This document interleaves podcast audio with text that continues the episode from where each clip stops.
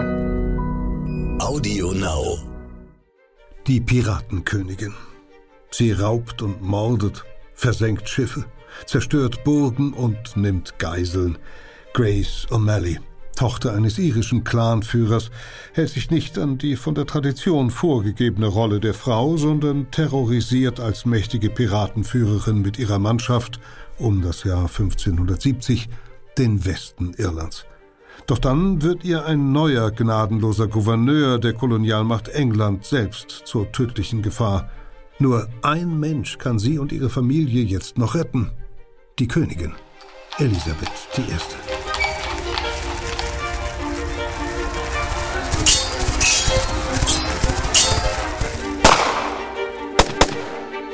Verbrechende Vergangenheit.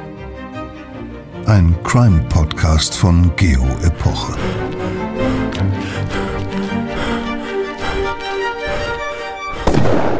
Hallo, herzlich willkommen bei Verbrechen der Vergangenheit. Mein Name ist Insa Bethke, ich bin Redakteurin bei Geopoche. Bevor wir gleich an die wilde irische Westküste reisen, in die Zeit, in der dort eine Frau die Mannschaften vorüberfahrender Schiffe das Fürchten lehrte, ein Hinweis noch in redaktioneller Sache. Wenn Sie die Art, wie wir hier historische Kriminalfälle erzählen, schätzen, dann sollten Sie unbedingt mal in die neue Geopoche-Ausgabe Verbrechen der Vergangenheit schauen. Also der gleiche Titel wie dieser Podcast. Was in dem Heft alles steckt, das können Sie in unserer Podcast-Extra-Folge aus der vergangenen Woche hören. Nur so viel, es geht um Fälle, in denen sich immer auch ein Stück weit die Epoche spiegelt, in der sie sich jeweils zutrugen. Um Geschichten von Mördern, Hochstaplern und Finanzbetrügern, die nicht nur historisch relevant, sondern auch einfach sehr, sehr spannend zu lesen sind. Und Sie können in dem Heft natürlich, anders als in einem Podcast, den Tätern auch ins Gesicht schauen können, Tatwaffen und Tatorte besichtigen, denn das neue Heft ist wie alle Geopoche-Ausgaben Ausgaben auch sehr bildstark. Schauen Sie am besten mal selbst. Wie Sie vielleicht schon wissen, können Sie als Hörerinnen und Hörer dieses Podcasts das Heft über historische Verbrechen vergünstigt bestellen. Und zwar unter geo-epoche.de-verbrechen. Außerdem halten wir für Sie ein kostenloses E-Book zum Thema bereit. Klicken Sie am besten mal in die Show Notes. Dort finden Sie die Links zu beiden Angeboten. So, jetzt geht es los mit unserer Geschichte über Grace O'Malley, eine, so muss man es mal hart sagen, Räuberin, Erpresserin und Mörderin vor dem Herrn. Eine Frau, die sich in ihrer Kindheit noch als Junge verkleiden musste, um überhaupt das Deck eines Schiffes betreten zu können, wie wir nachher hören, die nur ein paar Jahre später einen riesigen Piratenhaufen befehligte. Über die unglaublich spannende Lebensgeschichte von Grace O'Malley spreche ich mit meinem Kollegen Andreas Sedelmeier. Er hat sich als Verifikationsredakteur schon häufig intensiv mit dem Thema Seeräuberei befasst. Andreas, in Romanen und Filmen über Piraterie, da wimmelt es ja nur so vor verwegenen Kerlen, die mit Augenklappe und Kopftuch Schiffe überfallen.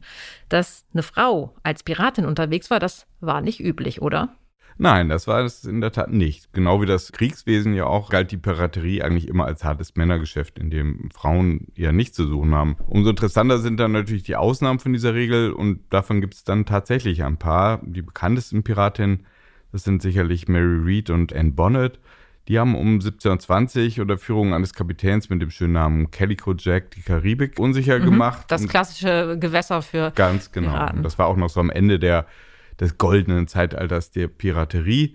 Jedenfalls mussten sie sich dafür tatsächlich als Männer verkleiden und am Anfang wussten wohl nicht mal die anderen Crewmitglieder, dass die da Frauen an Bord hatten. Mhm, das spricht ja für sich. Hast du noch mehr Geschichten von Seeräuberinnen auf Lager? Ja, habe ich. Aber man muss danach schon in den unterschiedlichsten Zeiten und Regionen suchen. Dann landet man dann eben zum Beispiel im China des frühen 19. Jahrhunderts, ganz woanders. Ja. Und dort, also im südchinesischen Meer, gab es natürlich auch Piratenbannen und der Anführer von einer dieser Bannen, der starb 1807 und dann hat seine Witwe das Geschäft übernommen. Die hieß Zheng Yizhao mhm. und die hat dann tatsächlich die größte Piratenflotte aller Zeiten aufgebaut. Wovon sprechen wir da? Wie, wie groß war diese Flotte? Ja, wir reden da tatsächlich von 1800 Schiffen und 70.000 Mann. Oha. Dagegen ist tatsächlich alles, was die Piraten in Europa und Amerika jemals auf die Beine gestellt haben, ziemlich ein, ein Kleinkram, ja. Mhm. Diese Zheng Yizhao hat übrigens die Piraterie dann schon nach drei Jahren aufgegeben. Dann hat sie nämlich ein Amnestieangebot angenommen und danach hat sie noch 34 Jahre ein ganz normales Leben in der Legalität geführt. Und das ist tatsächlich nicht so vielen ihrer männlichen Kollegen gelungen. Mhm. Jetzt waren wir gerade in China. Du hast von der Karibik erzählt. Wo finden wir noch Piratinnen? In welchen Weltregionen? Ja, eine Geschichte habe ich noch und die führt uns nochmal wieder ganz woanders hin und zwar ins mittelalterliche Frankreich. Mhm. Da gab es im 14. Jahrhundert eine Adlige namens Jeanne de Belleville und deren Mann hatte der französische König, der hatte den wegen angeblichen Hofverrats hinrichten lassen. Und nun begab sich die davon natürlich entsetzte und erbitterte Witwe auf eine Art Rachefeldzug. Mhm gegen Frankreich. Und dafür hat sie ihre Besitztümer verkauft, mhm. von dem Geld eine kleine Flotte ausgerüstet und mit der hat sie dann im Ärmelkanal alle französischen Schiffe aufgebracht und ausgeraubt, die sie so erwischen konnte. Und dabei ist sie sehr grausam vorgegangen, hat immer nur ein paar Crewmitglieder am Leben gelassen und tja, warum? Damit die dem französischen König von ihren Taten berichten konnten. Das Ganze hat sie immerhin 13 Jahre lang betrieben und übrigens mit Unterstützung des englischen Königs. Mhm. Des Englischen, das ist interessant. Also das ist ja ein Aspekt, der einem oft begegnet, wenn man sich mit Piraten beschäftigt, dass Seeräuber, die ja eigentlich ein illegales Geschäft betreiben, mit Unterstützung von Königen und anderen Herrschern unterwegs sind und manchmal sogar in deren Auftrag. Ganz genau. Das zieht sich so als Motiv durch die ganze Geschichte der Piraterie. Man unterscheidet deshalb auch begrifflich zwischen den Piraten im engeren Sinne. Das sind eben die, die einfach so auf Seeraub gehen, auf eigene Rechnung und komplett illegal. Und auf der anderen Seite gibt es dann die sogenannten Freibeuter oder auch Kaperfahrer genannt und die genießen eben in irgendeiner Form die Unterstützung ihrer jeweiligen Herrscher oder auch eines anderen Herrschers, mhm. wie man bei Jeanne de Belleville gesehen hat. Das kann in Form von offiziellen Dokumenten sein, den sogenannten Kaperbriefen, also mhm. also Erlaubnissen zum Seeraub mhm. sozusagen. Oder auch einfach nur dadurch, dass man, also die Herrscher, die Piraten gewähren lassen, dass sie sie also nicht als Verbrecher verfolgen, was sie ja normalerweise tun würden. Mhm. Aber natürlich nur solange diese Piraten oder diese Kaperfahrer nicht die eigenen Schiffe ausrauben, sondern nur die anderer Mächte, mit denen dann dieser Herrscher in der Regel verfeindet ist. Mm, das müssen wir hier vielleicht nochmal betonen. Piraten waren erstmal nichts anderes als Verbrecher, also genau. Räuber, die ja auch oft bei ihren Taten Menschen umgebracht haben. Und diese Kriminellen, die haben sich Monarchen dann eben zunutze gemacht. Kaperfahrten zu genehmigen, das war eine Methode, mit der sie auf unkomplizierte Weise ihren Feinden schaden konnten. Und das Ganze war ja auch noch recht kostensparend für sie. Genau. Und zusätzlich fiel sogar auch noch ein Einkommen ab für die Krone oder für die jeweiligen Reiche, denn ein Teil der Beute mussten die Freibeuter dann natürlich abliefern. Ja, das berühmteste Beispiel für einen solchen Freibeuter, das ist sicherlich Francis Drake. Der hat in der Karibik und anderswo in der neuen Welt, also in Amerika, den Spaniern, die da ja vorherrschend waren, gewaltige Reichtümer abgenommen. Und das hat er mal im Auftrag der englischen Königin gemacht, mal auch einfach nur mit ihrer Duldung. Mhm. Die englische Königin, hast du mir im Vorgespräch erzählt, hatte sowieso ein ganz ureigenes Interesse noch an diesen Kaperfahrern. Ja, tatsächlich. Es war ja üblich, dass diese Kaperfahrer dann vorher Geld gesammelt haben von Investoren sozusagen, die also die Ausrüstung und den Bau der Schiffe und so weiter erstmal vorfinanziert haben und dann entsprechend von der Beute ihre Rendite bekommen haben. Und Königin Elisabeth I. war tatsächlich als Privatperson auch eine der Investorinnen von Francis Drake. Die hat also ihr eigenes Geld investiert und auch tatsächlich gut was zurückbekommen von ihm. Ja, ein echtes Investment, ein fragliches Investment. Sag doch nochmal, war denn diese Trennlinie zwischen einerseits den illegalen Piraten und andererseits den legalen Freibeutern oder Kaperfahrern immer ganz klar? Konnte man da immer klar unterscheiden, wer was war? Nein, das war sie keineswegs. Vor allem allein schon durch den biografischen Werdegang der einzelnen Piraten. Es war nämlich eher typisch, dass ein Seeräuber im Laufe seiner Karriere immer mal wieder von der einen Position in die andere gewechselt hat, also je nach Auftragslage. Also mhm. wenn sich gerade kein Herrscher fand, der einen Kaperbrief ausstellen wollte, weil vielleicht auch kein Krieg war, dann ging ein solcher Pirat dann auch immer mal wieder auf private Beutetour, wurde also wieder zum mhm. illegalen Piraten. Ja, und umgekehrt natürlich. Und noch etwas kommt dazu, das die Unterscheidung im Einzelfall schwierig macht, weil legal äh, fand diese Seeräuberei der Freibeuter meistens nur die eine Seite, und äh, nämlich die der Auftraggeber. Mhm. Die andere Seite, die Ausgeraubten, die sahen das natürlich gemäß ganz anders. Mhm. Um es mal ganz konkret zu sagen, für die Spanier, da war Francis Drake, der berühmteste Freibeuter, zeitlebens nichts als ein Verbrecher, der an den mhm. Galgen gehörte. Mhm. Einen internationalen Seegerichtshof gab es da eben noch nicht damals. Nein. Ähm, das war jetzt eben eine schöne Überleitung zu unserer Geschichte, zu Grace O'Malley. Die hat ja im Laufe ihrer Karriere auch beides getan, also als echte Piratin und als Freibeuterin gearbeitet.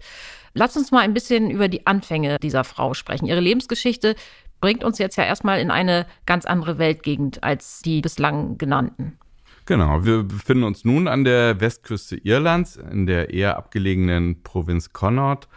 Und da wird Grace O'Malley um 1530 geboren, als Tochter eines irischen Clanführers. In so einem steinernen Turm, glaube ich, ne? die, die genau. sich dort mächtige Familien an der Küste gebaut haben. Genau. Also diese Clanführer, das waren mächtige, reiche Leute, die ihr Geld auf unterschiedliche Weise äh, verdient haben. Eine dieser Arten war eben die Seeräuberei. Das hat also auch der Vater von Grace O'Malley gemacht. Mhm.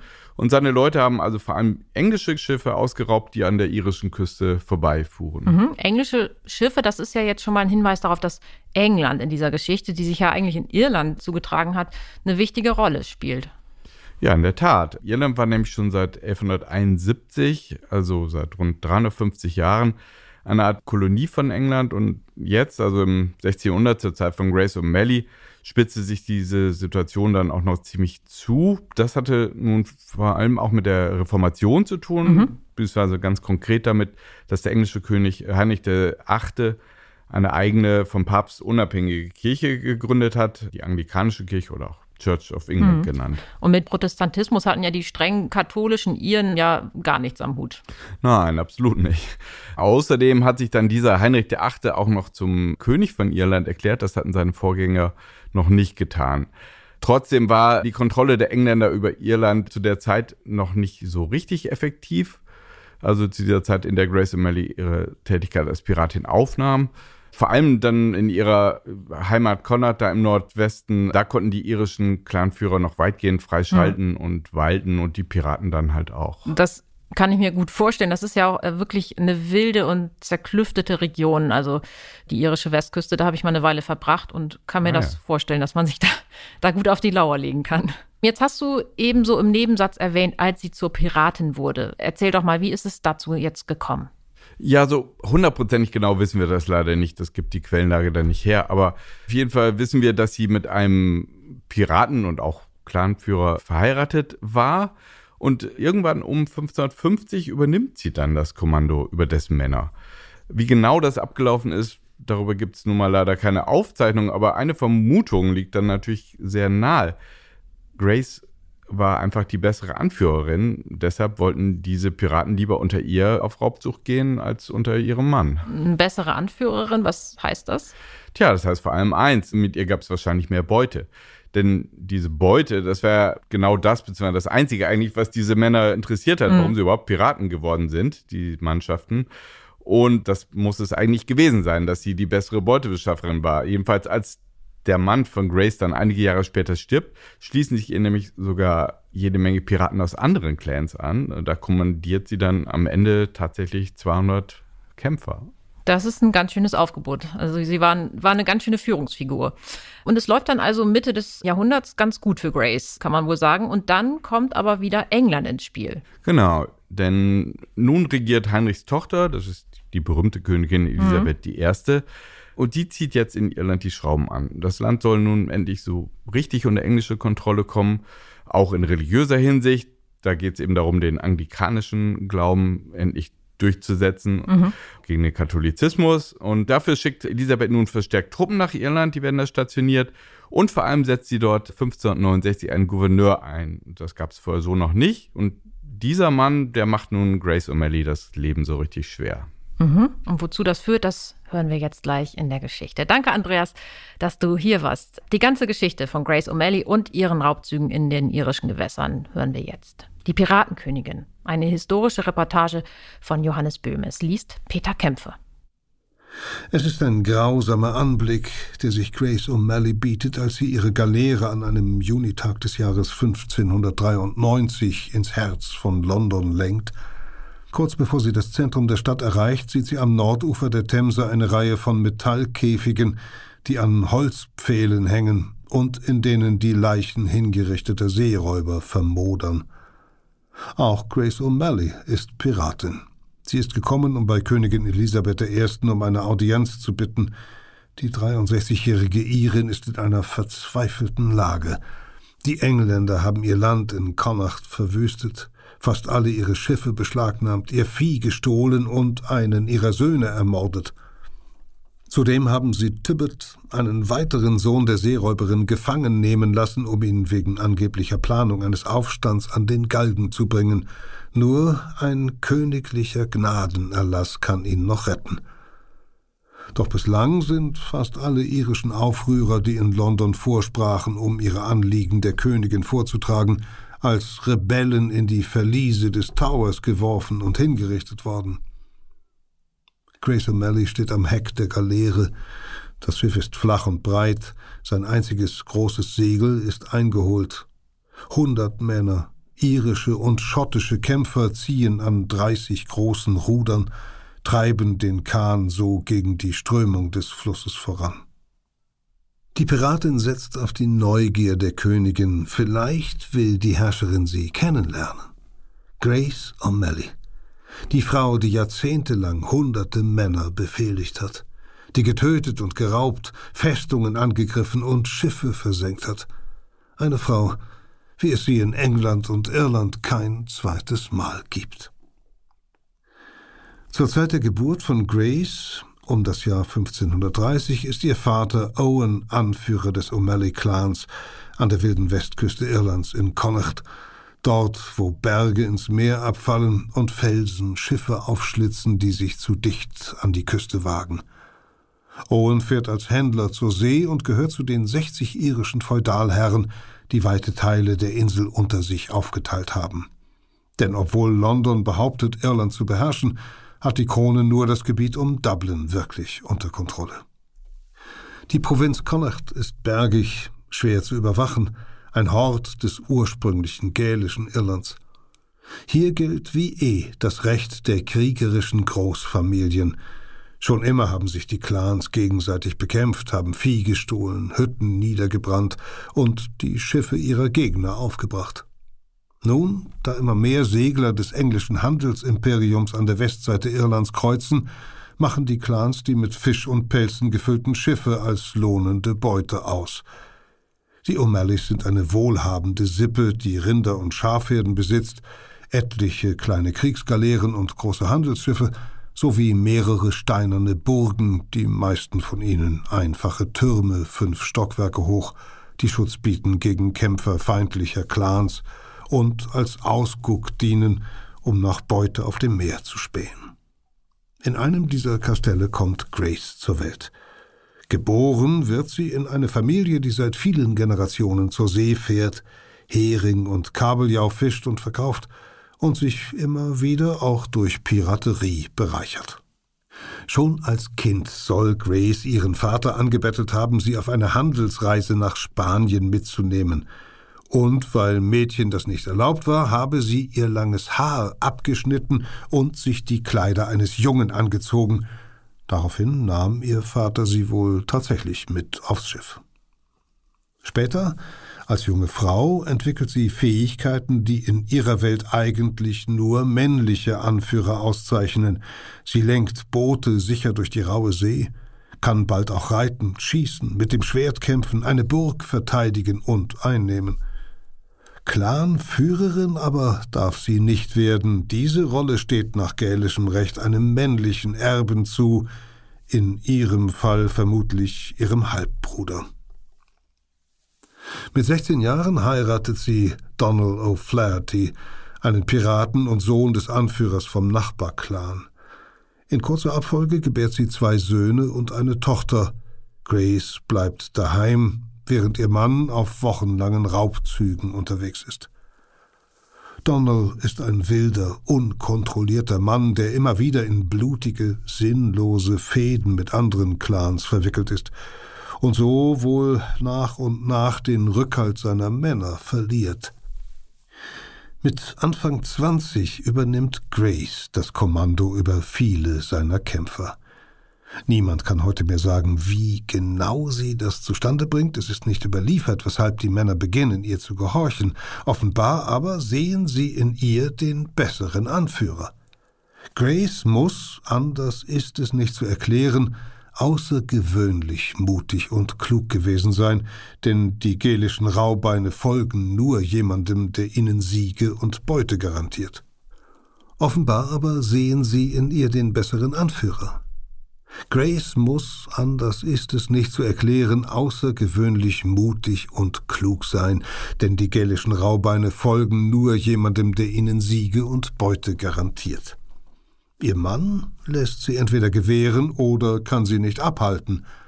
Nach außen ist er zwar immer noch Anführer des Clans, aber seine Frau kommandiert nun die Galeeren und mehrere hundert kampferprobter Männer auf Kaperfahrt.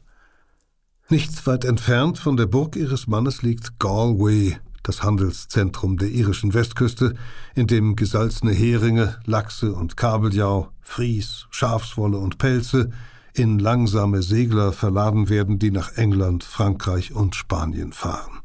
Mit ihren schnellen Galeeren stoppt Grace die Handelsschiffe oft westlich der Bucht von Galway, und trifft dabei kaum auf Widerstand, denn Schiffe der englischen Flotte kreuzen an Irlands Westküste nur selten. Die Piratin raubt die Segler nicht aus, sondern erpresst von den Kapitänen Wegezoll. Wer sich weigert, stirbt. Die Schiffe der Widerspenstigen werden versenkt. Doch dann, um 1560, wird ihr Mann von einem feindlichen Clan getötet und nach dem Gesetz der Sippe kann sie als Frau sein Erbe nicht antreten. Ein Cousin ihres Mannes wird neuer Anführer der O'Flaherty Gang. Grace kehrt in das Land ihres Vaters zurück und bezieht eine Burg auf Clare Island, einer steinigen Insel mit steil abfallenden Klippen. Bald aber folgen Kämpfer ihres toten Mannes ihr nach, gemeinsam mit Piraten aus sechs weiteren Clans. Sie glauben offenbar eher mit ihr große Beute machen zu können als in ihren eigenen Sippen. Ein wohl beispielloser Vorgang in einer Gesellschaft, in der Blutsverwandtschaft mehr zählt als alles andere. Mit einigen Galeeren und 200 Kämpfern richtet Grace auf Clare Island ihr Hauptquartier ein. Die Insel liegt an der Einfahrt zu einer zerklüfteten Bucht, in der mehr als 100 kleine Inseln sowie scharfe Riffe gute Verstecke bieten. In den folgenden Jahren beginnt sie, die Dörfer an der irischen Westküste zu terrorisieren, nimmt Dorfbewohner als Geiseln und erpresst so ganze Viehherden, greift sogar gut befestigte Burgen an.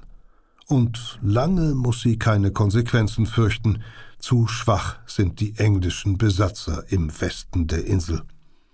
Aber langsam ändert sich etwas, denn eine andere Frau in einer Männerrolle Englands Königin Elisabeth I. verstärkt mehr und mehr Londons Griff über Irland. Sie will endlich eine funktionierende Verwaltung aufbauen und englisches Recht in ganz Irland durchsetzen, auch im abgelegenen und widerspenstigen Connacht. Daher stationiert sie dort zunehmend Truppen und setzt 1569 erstmals einen Gouverneur in der Provinz ein. Doch die irischen Clanchefs wollen sich nicht beugen und greifen die fremden Soldaten an. Immer wieder bekämpfen die Sippen die Engländer in größeren und kleineren Gefechten, ohne dass es zunächst einen klaren Sieger gibt. Grace O'Malley ist zu dieser Zeit auf dem Höhepunkt ihrer Macht. 1567 hat sie erneut geheiratet. Richard, der eiserne Burke, ist ein einflussreicher Clanführer in Westirland. Zeitgenossen beschreiben ihn als plündernden, kriegerischen, ungerechten und rebellischen Mann. Ein guter Partner für Grace. Es ist eine für die damalige Zeit sehr ungewöhnliche Ehe, denn Grace scheint in der Beziehung das Sagen zu haben. So lebt sie keineswegs, wie es üblich wäre, in Burkes Festung, sondern fährt weiterhin mit ihren eigenen Kämpfern zur See. Sogar ihren einzigen Sohn aus zweiter Ehe, so zumindest wird es berichtet, bringt sie an Bord zur Welt. Tibbet wird ihr Liebling. Ein Leben lang trägt er den Beinamen der von den Schiffen. Aber auch Grace O'Malley spürt den neuen Druck aus London. 1576 bestellen die Engländer etliche Clanchefs nach Galway ein und fordern deren Unterwerfung unter die Krone. Und viele irische Führer geschwächt durch Jahre der ständigen Gefechte mit den Besatzern, lenken schließlich ein. Auch Grace kooperiert nun zeitweise mit den Engländern, unterstützt sie etwa gegen Bezahlung bei Inspektionsfahrten in der Bucht von Galway. Im Jahr 1584 kommt ein neuer Gouverneur für Connacht nach Galway, Richard Bingham. Der Abgesandte Londons ist ein gewalttätiger Mann, dient seit Jahrzehnten im Militär. Die Iren, sagt er, wurden nie mit dem Wort gezähmt, sondern immer nur mit dem Schwert. Nun bricht für die inzwischen über 50-jährige Grace die dunkelste Zeit ihres Lebens an. Anfang 1586 stirbt ihr Mann. Sie bezieht eine seiner Burgen, aber seinen Besitz erben seine drei Söhne. Richard Bingham etabliert ein gnadenloses Regime, um das englische Recht durchzusetzen. 1586 lässt er an einem einzigen Gerichtstag 70 Iren hängen, die vermeintlich oder tatsächlich englisches Recht gebrochen haben. Im Februar revoltieren mehrere irische Sippen gegen ihn, nachdem er eine Clanfehde mit Gewalt beenden wollte. Grace O'Malley schließt sich den Rebellen an, die sich auf einer in einem großen See gelegenen Insel versammeln. Bingham zögert nicht lange und lässt einige kleine Boote zum See schleppen, um das Eiland anzugreifen. Doch als dann der Wind auffrischt, gerät sein Boot ins Wanken, kentert beinahe. Bingham stürzt fast ins eiskalte Wasser. Während er sich noch von diesem Schock erholt, muss er mit ansehen, wie Grace und ihr Gefolge entkommen gedemütigt von einer Frau. Dies ist eine Schmach, die der stolze Bingham niemals vergessen wird. Kurz darauf lässt er Grace O'Malley's ältesten Sohn Owen ermorden, angeblich weil dieser an der Rebellion beteiligt war. Ob das stimmt, ist unklar. Anschließend macht er der Piratin ein Angebot. Er bietet ihr sicheres Geleit, wenn sie das Gebiet der Aufständischen verlässt. Grace stimmt zu, und macht sich auf den Weg in ihre Stammburg, doch als sie freies Gelände erreicht, überfallen Binghams Männer sie. In Fesseln bringen sie Grace O'Malley nach Galway. Dort will Bingham sie hängen sehen. Aus der geplanten Exekution macht der Gouverneur ein öffentliches Spektakel, lässt im Stadtzentrum eigens einen Galgen errichten. Am Tag der Hinrichtung versammelt sich das Volk vor dem Schafott. Einem Bericht zufolge hat die Piratin bereits die Schlinge um den Hals, als ein Bote mit einem königlichen Erlass angeritten kommt und verkündet, Grace O'Malley ist freizulassen. Über den Grund für die Begnadigung lässt sich nur spekulieren. Möglicherweise erhofft sich die englische Krone von einer Piratin, die Irlands Westküste so gut kennt wie niemand sonst, noch hilfreiche Dienste – etwa für den Fall, dass die seit langem erwartete spanische Armada die britischen Inseln angreifen sollte, wozu es ja zwei Jahre später auch kommen wird. Richard Bingham jedenfalls muss seine Gefangene gehen lassen. Grace O'Malley bricht sofort auf, neue Söldner aus Schottland zu holen und überfällt bald darauf mit drei Galeeren mehrere westirische Inseln. Und als sie hört, dass sich ihr zweitgeborener Sohn auf Verhandlungen mit Bingham eingelassen hat, fällt sie mit ihren Männern in die Ländereien ihres eigenen Kindes ein, stiehlt dessen Vieh und lässt drei, vier seiner Männer töten, die es wagten, Widerstand zu leisten, wie es in einem Bericht heißt. Dann kehrt sie in ihre Burg zurück. Als Bingham davon erfährt, segelt er mit einer Flotte an die Küste vor der Festung. Er darf Grace zwar nicht hinrichten, aber er will ihr die Macht nehmen. Die Engländer kennen die Gegend inzwischen gut genug, um nicht an den Riffen aufzulaufen und an den Felsen zu zerschellen. Systematisch lässt der Gouverneur jede Bucht kontrollieren und fast alle Piratenschiffe beschlagnahmen. Grace muss von ihrer Burg aus zusehen, ohne eingreifen zu können, zu groß ist die Übermacht der englischen Truppen. Einige Monate später verhaftet Bingham auch noch ihren Lieblingssohn Tibbet, der inzwischen ein eigenständiger Clanführer ist und wie seine Mutter seinen Unterhalt auch durch Piraterie bestreitet. Bingham klagt ihn wegen Verrats an. Ein irischer Rebell hatte ihn beschuldigt, einen Aufstand zu planen, wohl um sein eigenes Leben zu retten. Tibbet droht der Tod am Galgen. Die einzige, die dem Gouverneur von Connacht Einhalt gebieten kann, ist Englands Königin. Die Piratin macht sich auf den Weg nach London. Als ihre Galeere nach der Fahrt die Themse hinauf an jenem Junitag des Jahres 1593 die königliche Residenz Greenwich Palace am Fluss erreicht, gibt es ein erstes gutes Zeichen. Die Wachen kerkern Grace und ihre Männer nicht sofort ein. Stattdessen soll die Angereiste ein Formular ausfüllen mit 18 Fragen nach ihrer Familie, ihren Ehemännern, ihren Kindern, ihren Ländereien. Zwar haben die Bürokraten am Hof die Berichte der englischen Gouverneure über die Untaten der Seeräuberin sehr wahrscheinlich bereits gelesen, aber nun wollen die Beamten vermutlich noch mehr Informationen über ihr persönliches Netzwerk sammeln. Fast einen Monat muss Grace auf eine Audienz warten. Als Bingham in dieser Zeit erfährt, dass sie in London ist, um mit der Königin zu sprechen, sendet er sofort einen Brief an den Hof, sollte die Unruhestifterin angehört werden, so schreibt er an Elisabeth I., komme das einer Unterstützung der Rebellen in Irland gleich. Man solle Grace lieber aus dem Weg räumen. Es gibt genug Beweise, die kürzlich aufgetaucht sind, um sie aufzuhängen, schreibt er. Doch der Brief wird in London ignoriert. An einem Tag, Ende Juli 1593, tritt Grace O'Malley endlich vor die Königin, die nur wenig jünger ist als sie. Es ist das Treffen zweier Frauen, die sich in einer Welt der Männer behauptet haben. Elisabeth I. verbirgt ihr rotes Haar unter einer Perücke, hat weißen Puder und Rouge aufgetragen und trägt so viel Schmuck, dass sie sich kaum bewegen kann.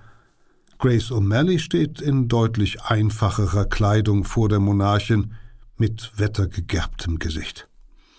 Sie trägt ihr Anliegen auf Latein vor, der einzigen Sprache, die beide verstehen und die Grace vermutlich von Mönchen gelernt hat, die auf dem Land ihres Vaters lebten. Sie bittet um die Freilassung ihres Sohnes, um das Recht, ohne ständige Angst vor Verhaftung zu leben, um Geld, um ihren Unterhalt zu bestreiten, da ihr Vieh und Schiffe abgenommen worden seien, und um die Erlaubnis weiterhin als Piratin ihr Leben zu bestreiten. Im Gegenzug bietet sie an, fortan mit Schwert und Feuer all die Feinde ihrer Hoheit anzugreifen, wo immer sie auch sein mögen. Kurz, sie will eine Freibeuterin im Dienste ihrer Majestät werden. Einige Jahre zuvor hat der Pirat Francis Drake ein ähnliches Abkommen mit Elisabeth geschlossen, um spanische Schiffe zu plündern. Ob Grace diesen Fall bei ihrer Petition im Sinn hat, kann man nicht sagen, aber sie weiß, dass die Engländer Hilfe gegen die Spanier brauchen und ihr Vorschlag daher durchaus nicht abwegig ist. Und tatsächlich, die Queen vergibt ihr die jahrzehntelange Seeräuberei und die Rebellionen. Sie habe zwar zeitweilig außerhalb der Ordnung gelebt, so Elisabeth später in einem Brief, aber das liege nun in der Vergangenheit. Sie ordnet die Freilassung Tibbets an, veranlasst Geldzahlungen und gesteht Grace das Recht zu, für ihren Lebensunterhalt an Land und auf dem Meer zu sorgen. Richard Bingham weist Elisabeth in einem Schreiben an, Mitleid mit der armen alten Frau zu haben und sie gewähren zu lassen. Im September 1593 verlässt Grace London. Der Gouverneur von Connacht aber gibt sich noch immer nicht geschlagen. Anstatt seiner Königin zu gehorchen, rüstet Bingham ein Schiff mit Soldaten aus und beauftragt den Kapitän, die Piratin zu beschatten, wo immer sie hinfährt. Zudem quartiert er Soldaten auf ihrem Land ein, die die Freibeuterin verpflegen soll.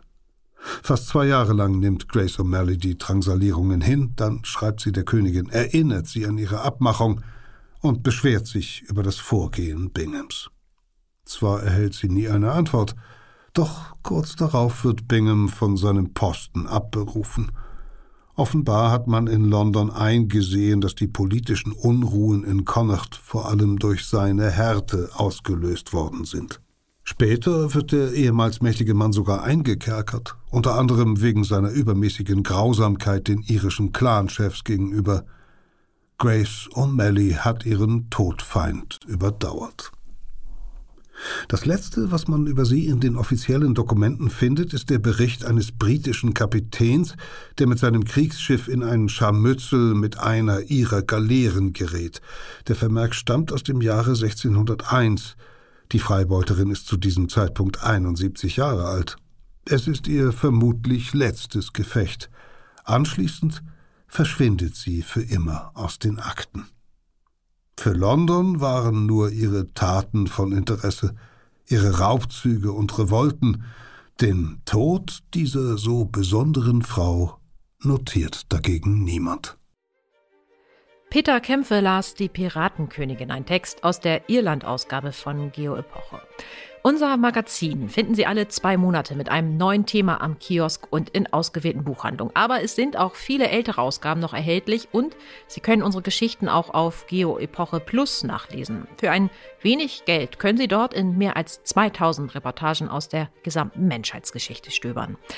Wer hier weiterhören mag, bei Verbrechen der Vergangenheit geht es demnächst um die rätselhafte Zahlenkombination 893, japanisch Yakuza. Yakuza, so nannten sich die Gangsterbanden, die Japans Gesellschaft und Wirtschaft nach 1945 tief durchdrangen.